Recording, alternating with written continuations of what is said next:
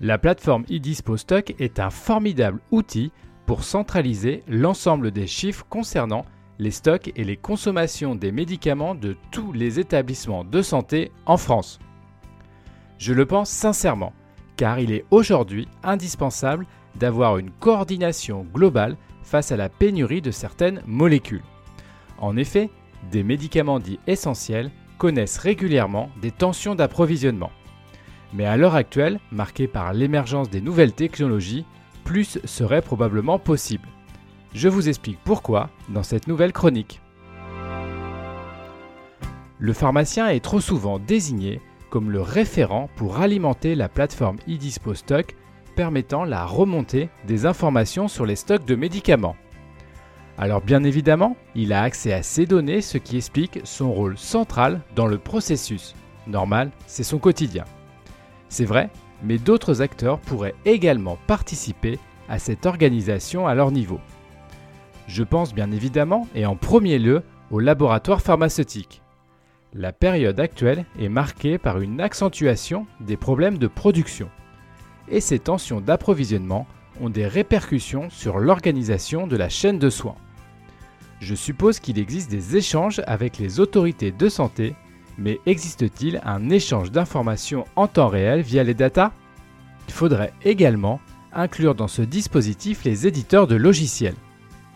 Cela paraît bizarre, mais en pratique, le travail du pharmacien n'est pas aussi simple quand il s'agit d'extraire des données d'un outil informatique. Si la requête n'est pas programmée ou existante, le pharmacien doit alors recourir au bon vieux tableur Excel, et là, vous connaissez déjà mon opinion sur cette pratique. Aidez-nous, vous les concepteurs et les spécialistes informatiques de nos outils du quotidien, le pharmacien doit pouvoir facilement et rapidement extraire de la donnée.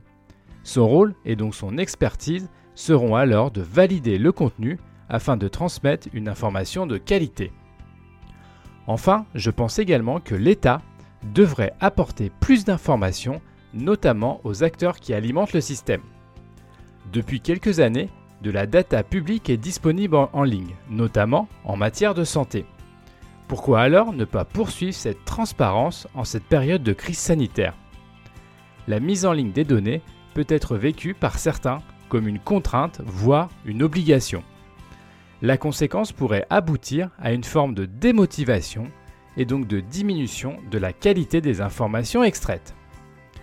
Pourquoi alors ne pas créer un data hub reposant sur la plateforme eDispostock Chacun viendrait y déposer ses informations avec l'aide de spécialistes informatiques pour faciliter l'action.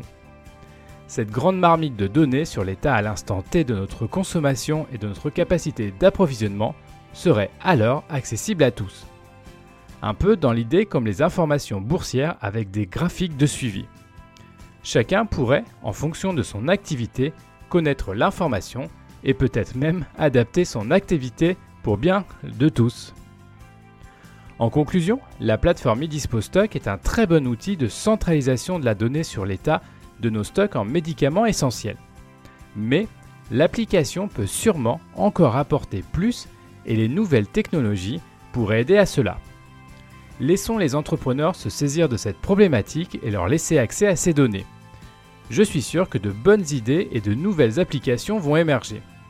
Le 21e siècle doit être marqué par des changements majeurs d'approche de nos organisations, notamment dans le domaine de la santé. Et en attendant que ce jour arrive, je pense à certains pharmaciens qui doivent manipuler de l'Excel pour pouvoir accomplir leur retour d'information.